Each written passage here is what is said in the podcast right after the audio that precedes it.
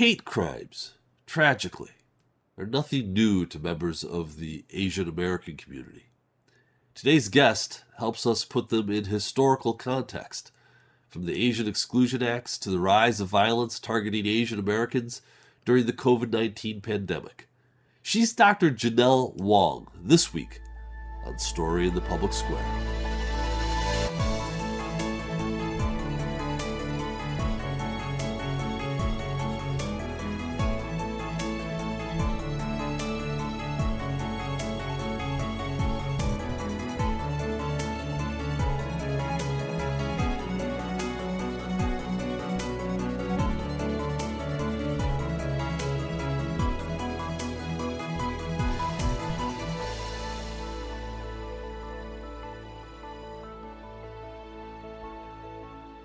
Hello, and welcome to A Story in the Public Square, where storytelling meets public affairs. I'm Jim Ludes from the Pell Center at Salve Regina University. Joining me from his home in Rhode Island is my great friend and colleague, G. Wayne Miller of the Providence Journal.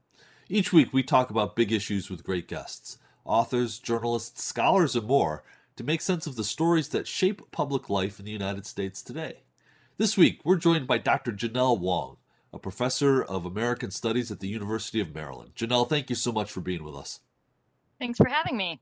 So there's a lot that we want to talk to you about today, but we're we're especially mindful of the recent surge in uh, hate violence uh, targeting uh, Asian Americans, and I was looking at some data from an advocacy group called Stop AAPI Hate, which report which reported 2,800 incidents of anti-Asian hate from 47 states and Washington D.C. in the period in the period between March 2020 and the end of last year, and an additional 987 incidents in the first two months of 2021.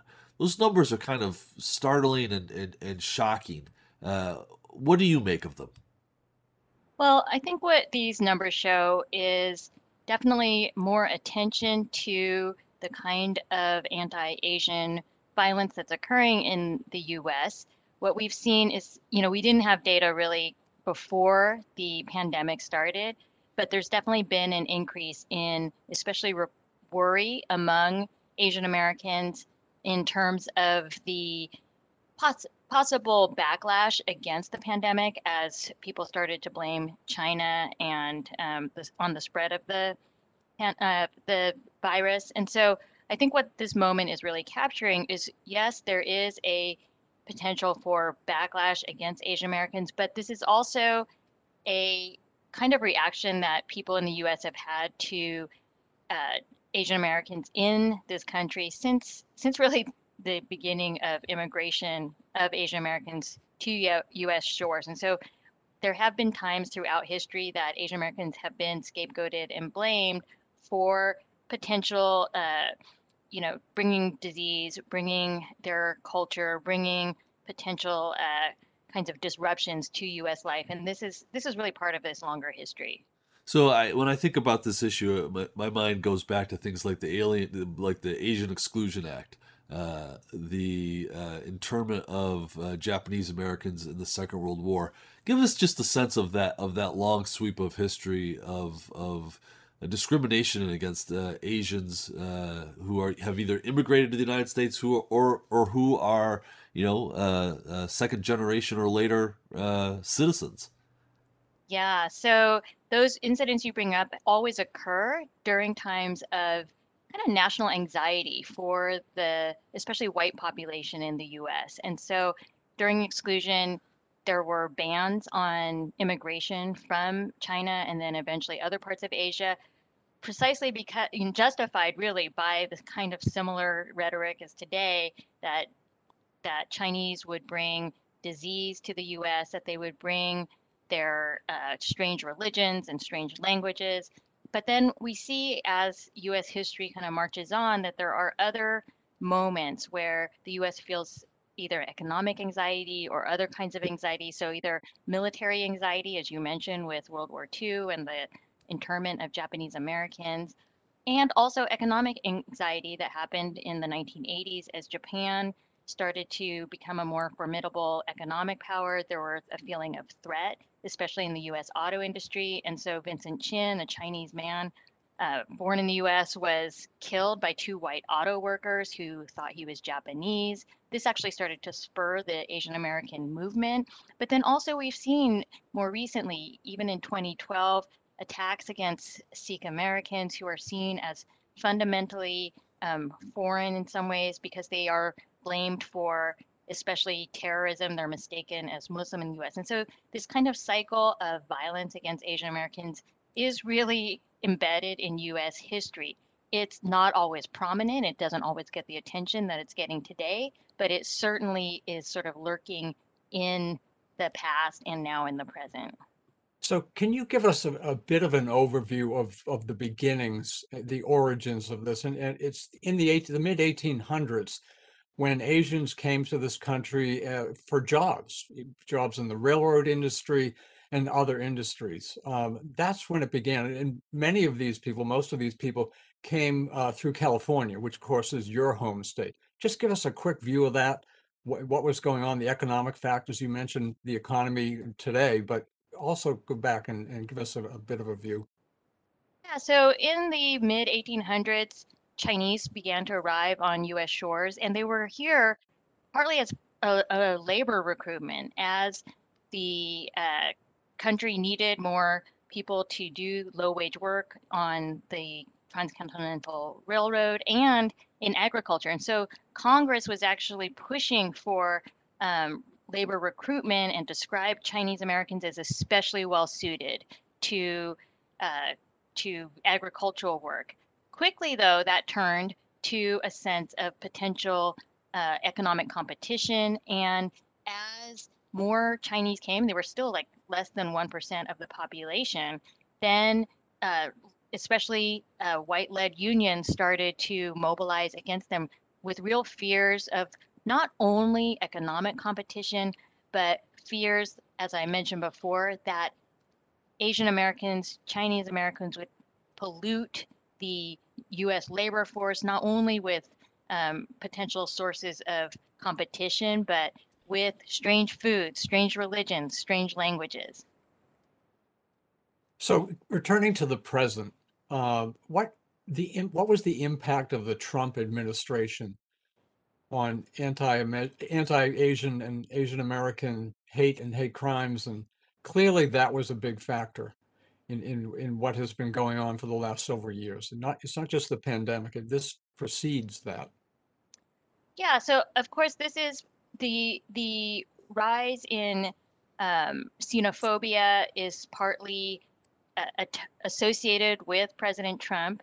So while these things have been these kinds of trends in history, anti-Asian sentiment has been part of U.S. history. It is triggered at times by especially uh, rhetoric from political leaders, and Trump is a good example of that. And so, as Trump started to uh, talk about China as an enemy and getting tough on China, then because of this longer history and association of in the US mind of Asian Americans as fundamentally foreign, then they become an easy scapegoat. What happened in terms of um, the pandemic in particular, though, is that as China became the target of Trump's blame, then we saw other political leaders take up that same kind of language, calling the virus the Wuhan virus, calling it the Kung flu, and there's a lot of evidence in uh, in terms of looking at trends on Twitter and then associating um, those trends with implicit bias that as rhetoric sort of started to center on Chinese as a potential source of um, of the virus, then people's implicit bias towards Asian Americans as a whole began to increase. And one of the most interesting things about this moment of the pandemic moment is that while the blame was sort of squarely on China, Asian Americans of all different national origins felt the impact. So they all expressed worries, including Indian Americans, and they were all subject to racist attacks to some degree. So many of those attacked are not Chinese. They were, you know, Korean. They were Southeast Asian, and so that shows you the kind of um, the the nature of anti-Asian bias. It doesn't ever center on a single group usually. Is is there any understanding of how those leader and group dynamics work? I, I, in an earlier part of my career, I remember looking at the the the rise of ethnic violence in various parts of the world, and the role of the leader is, is really essential in understanding why populations that traditionally have lived very well together for a very long time suddenly turn on one another. Is do we have an understanding of how that has happened for uh, members of the AAPI community in the United States in this current context? Well, you know, I think most of us do uh, trace the the particular way that anti-Asian rhetoric affects our group by by really looking at these deeper roots in history, the the tenacious power of this perpetual foreigner stereotype is fairly unique. It's not only it's not only Asian Americans who feel it. So sometimes uh, Latin Americans are subject to the same kind of um, outsider status, but you know, if you think about, let's say, Russians, and there's been a lot of con- condemnation of Russia as infiltrating our um, democracy, as trying to tear down our democracy, you don't see the same kind of backlash when leaders are very harsh um, towards Russia at times, right? And uh, there, it doesn't necessarily translate then into a scapegoating of people who are Russian in the US, partly because of race. I mean, it really comes down to why does this happen? Because Asian Americans are distinctive in terms of their racialization in the US. And that leads to a certain kind of experience that isn't experienced by European immigrants. So we could do a whole program on this question. Um, it's something we, we talk about a lot, and that's the, the role of the media in influencing thinking and politics and policies. But give us again sort of an overview, pro and con of the role the media have played over the years and, and particularly now in this current climate in, in early 2021? Yeah, the media has played. I mean, on the one hand, the media is what is drawing attention to the current experiences of Asian Americans. And I see, you know, reporters and journalists doing a lot of work to kind of lift up this particular, maybe less understood experience of race in the US that is embodied by Asian Americans. But at the same time, there is this long history of the media, you know, kind of going all in on certain kinds of stereotypes, covering Asian Americans as um, either foreigners or as, um, you know, especially uh, well suited to math and um, science. You know, I I have to say that I think the media has done a, a very important job in drawing attention to especially violence against Asian Americans. But one of the uh, frustrations I have is that it is it's it tends to focus on Asian Americans outside of the broader context. So Asian Americans, about 10% have reported experiencing a hate incident in the first months of 2021 and 10% of Black Americans and about 10% of Latinos have also reported a hate incident. And so, you know, I think we need to understand the experience of Asian Americans as rooted in much of the same kinds of racism that other groups face, but also distinct. And that's kind of what I'm not seeing as much of in this moment. We need to take a quick moment for station identification. This is Story in the Public Square, where storytelling meets public affairs. An audio version of this show can be heard four times every weekend on SiriusXM Satellite Radio's popular Politics of the United States. That's the POTUS channel, number 124. We produce Story in the Public Square with a great crew at Rhode Island PBS, and we're lucky to work with them. I'm Jim Ludes. On most days, you can find me running the Pell Center at Salve Regina University in beautiful Newport, Rhode Island. If you want to connect with me on Twitter, you can do so at JM. Joining me as he does every week in the co host chair is my friend G. Wayne Miller, who is an award winning journalist with the Providence Journal and the author of 19 books. You can find Wayne on Twitter too at G Wayne Miller. And our guest this week is Janelle Wong, a professor of American Studies at the University of Maryland, where she is a member of the core faculty in Asian American Studies. Dr. Wong is on Twitter too at Prof. Janelle Wong. That's P R O F J A N E L L E W O N G. So let, us talk about two very recent events. Uh, the first one is the mass shooting in Atlanta in March. That I think brought to people who maybe had not been paying attention uh, a focus on on this. Obviously, this is a terrible tragedy, but do you think that in any way, at least in the media context, will begin to show a, a, a greater awareness and understanding? Definitely, that tragic event brought more attention to violence against Asian Americans, particularly the ways in which um, certain tropes associated with white supremacy.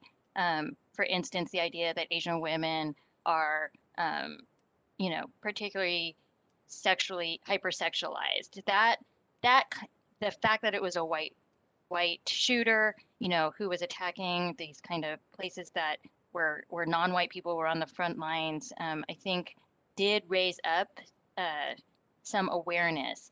Um, at the same time, you know, I think that again, that incident was sort of treated in isolation to some extent, and um, did did draw this very important um, attention to the Asian American experience with especially racialized violence, but it also, you know, kind of failed to connect. You know, this was all unfolding against the the background of the trial of Derek Chauvin, who killed George Floyd, um, and other incidents of police violence. And so, you know, I one of the things my colleagues and I did after the Atlanta shootings, two days later, we had a survey in the field with SurveyMonkey that really brought out some of the both kind of commonalities across racial groups and the differences. So we find, for instance, that yes, Asian Americans, 60% or more are likely to say, you know, someone um, told them, assume, asked them where they were from, assuming they're not from the US. Or more than 40% have been treated like they don't speak English when they do. But at the same time, we also found that Asian Americans were the least likely to experience police violence. They were less likely than other groups, Black Americans, Pacific Islanders, Native Americans, to face housing discrimination. They are the least likely to be told by a teacher to um, not to continue their education. And so, understanding the Asian American experience, the particular ways in which we experience racism, in connection to how other groups also experience racism, I think is like this fundamental opportunity right now that we need to reflect on more deeply. So the other event, of course, was the uh, guilty verdict. Uh, actually, we're, we're taping this in April. It was just yesterday of Derek Chauvin of the murder of George Floyd. How do you see that impacting the, the entire national dialogue and in particular uh, Asian American people?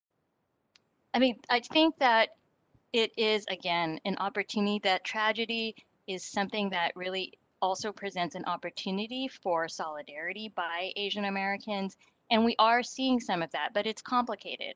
One of the police officers that witnessed and, and was a bystander in the um, killing of George Floyd was an Asian American man, right? And he was Hmong American, one of the least um, advantaged groups, most marginalized groups in the Asian American community, Hmong Americans. So you know, I think what we are looking at here is a, a chance to for for greater understanding. I know ma- many Asian Americans, for instance, you know, it, our surveys show a majority of Asian Americans support Black Lives Matter, and that is especially true among young people. If you asked people whether or not they want to reallocate funds from police to education and healthcare, we see a critical mass of Asian Americans supporting that kind of policy. But we also see some divisions. So older people are more conservative, especially on um, some of these issues. But what I've what has been very interesting about this moment is after Atlanta, after the attention to anti-Asian bias that we've seen over the past year, grassroots community organizations in the Asian American community have been like hyper vigilant about trying to change the narrative from one of policing, policing, policing, and hate crimes, which, you know, hate increased hate crime legislation, which is one way to address these, to something else, community investment, uh, doubling down on anti-poverty programs, trying to think more broadly about long-term solutions to bias that don't necessarily just go to this kind of traditional narrative of, yeah, there's there's crime, let's go to more police. That is not necessarily the answer according to many organizations on the ground. So that's certainly a welcome development.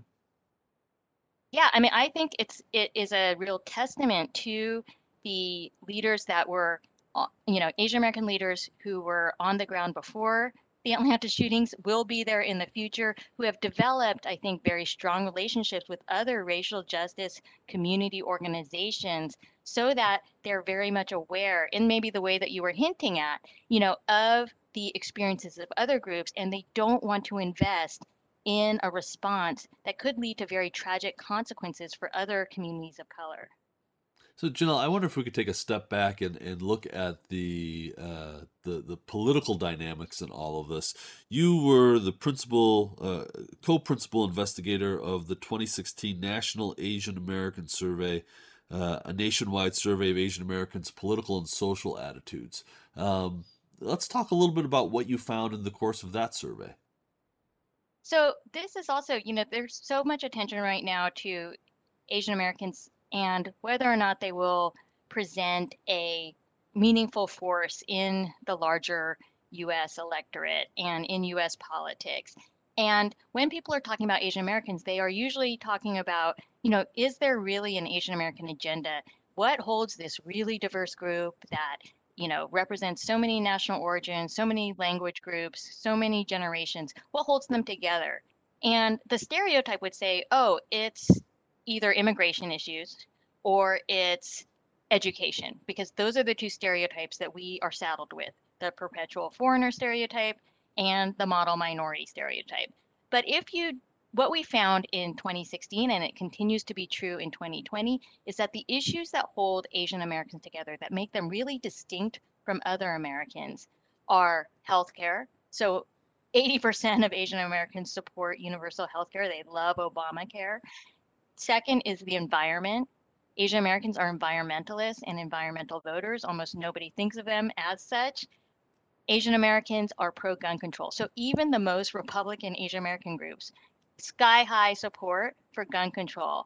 And then finally, and this sometimes blows people's minds, this is a group that across the board supports big government programs and the taxes that might be needed to support those programs. So we see tremendous support, much more than in the general population, among both Democrats and Republicans for taxing the rich to provide a middle class tax cut. And that's even true of those making over 200,000 a year. So this is a community I think that um, you know parties and candidates they don't quite reach out to Asian Americans on these issues yet, but these are the issues that really do present the Asian American agenda.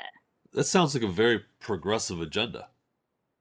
That has also been a big surprise. You know, I think people think they consider Asian Americans sort of split but Asian Americans are becoming a more consistent bloc. There are people who, a lot of people who are nonpartisan, but we're really seeing that over the last 20 years, a kind of consolidation with the Democratic Party. Is it a shoe in for the Democrats? No, because there's still a lot of pockets of conservatism among Asian Americans, and we still see lack of outreach by the political parties to Asian Americans. Even, you know, I think maybe what parties might be focusing on is even as we saw, Asian Americans were pretty important in, in swing states like Georgia in 2020 and in the runoffs.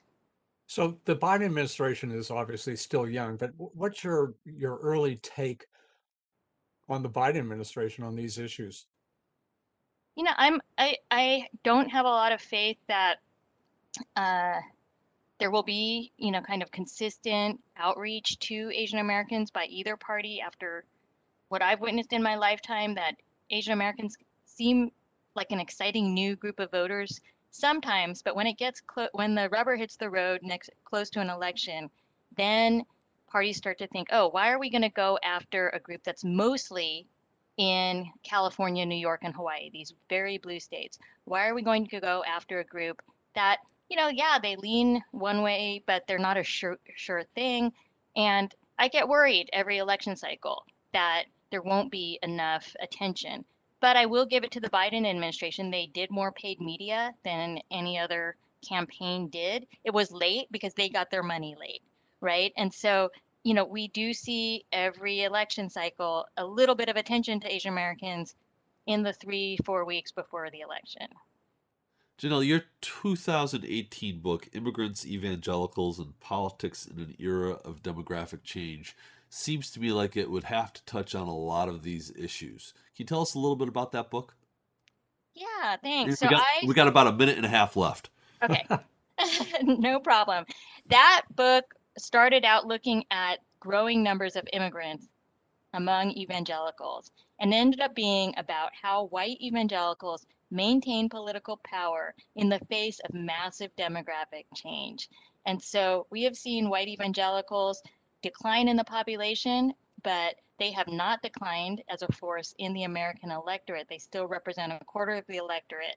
Um, and so I'm, I'm waiting for the moment to see when immigration is going to uh, is going to change the evangelical population in the U.S. It's coming. It's not yet. Uh, Are there are there Asian members, Asian American members of the evangelical churches? Yeah, about 13% of all evangelicals are either Asian American or Latino. And I thought long ago that that growing number would force white evangelicals to embrace more progressive immigration policies. But as we can see, that did not happen. Fascinating. Go ahead, Wayne. Yeah, no, just uh, what's on the horizon for you? You're obviously very busy and, and do a lot of great work. What, what, what can we look for in, in the next, you know, months and years? Really quick. I am starting to look at conservative Asian American movements that are challenging uh, progressive reforms in K through 12. So the, the Asian Americans that are challenging the racial integration of specialized magnet schools and they're really tearing down the civil rights agenda. Fascinating.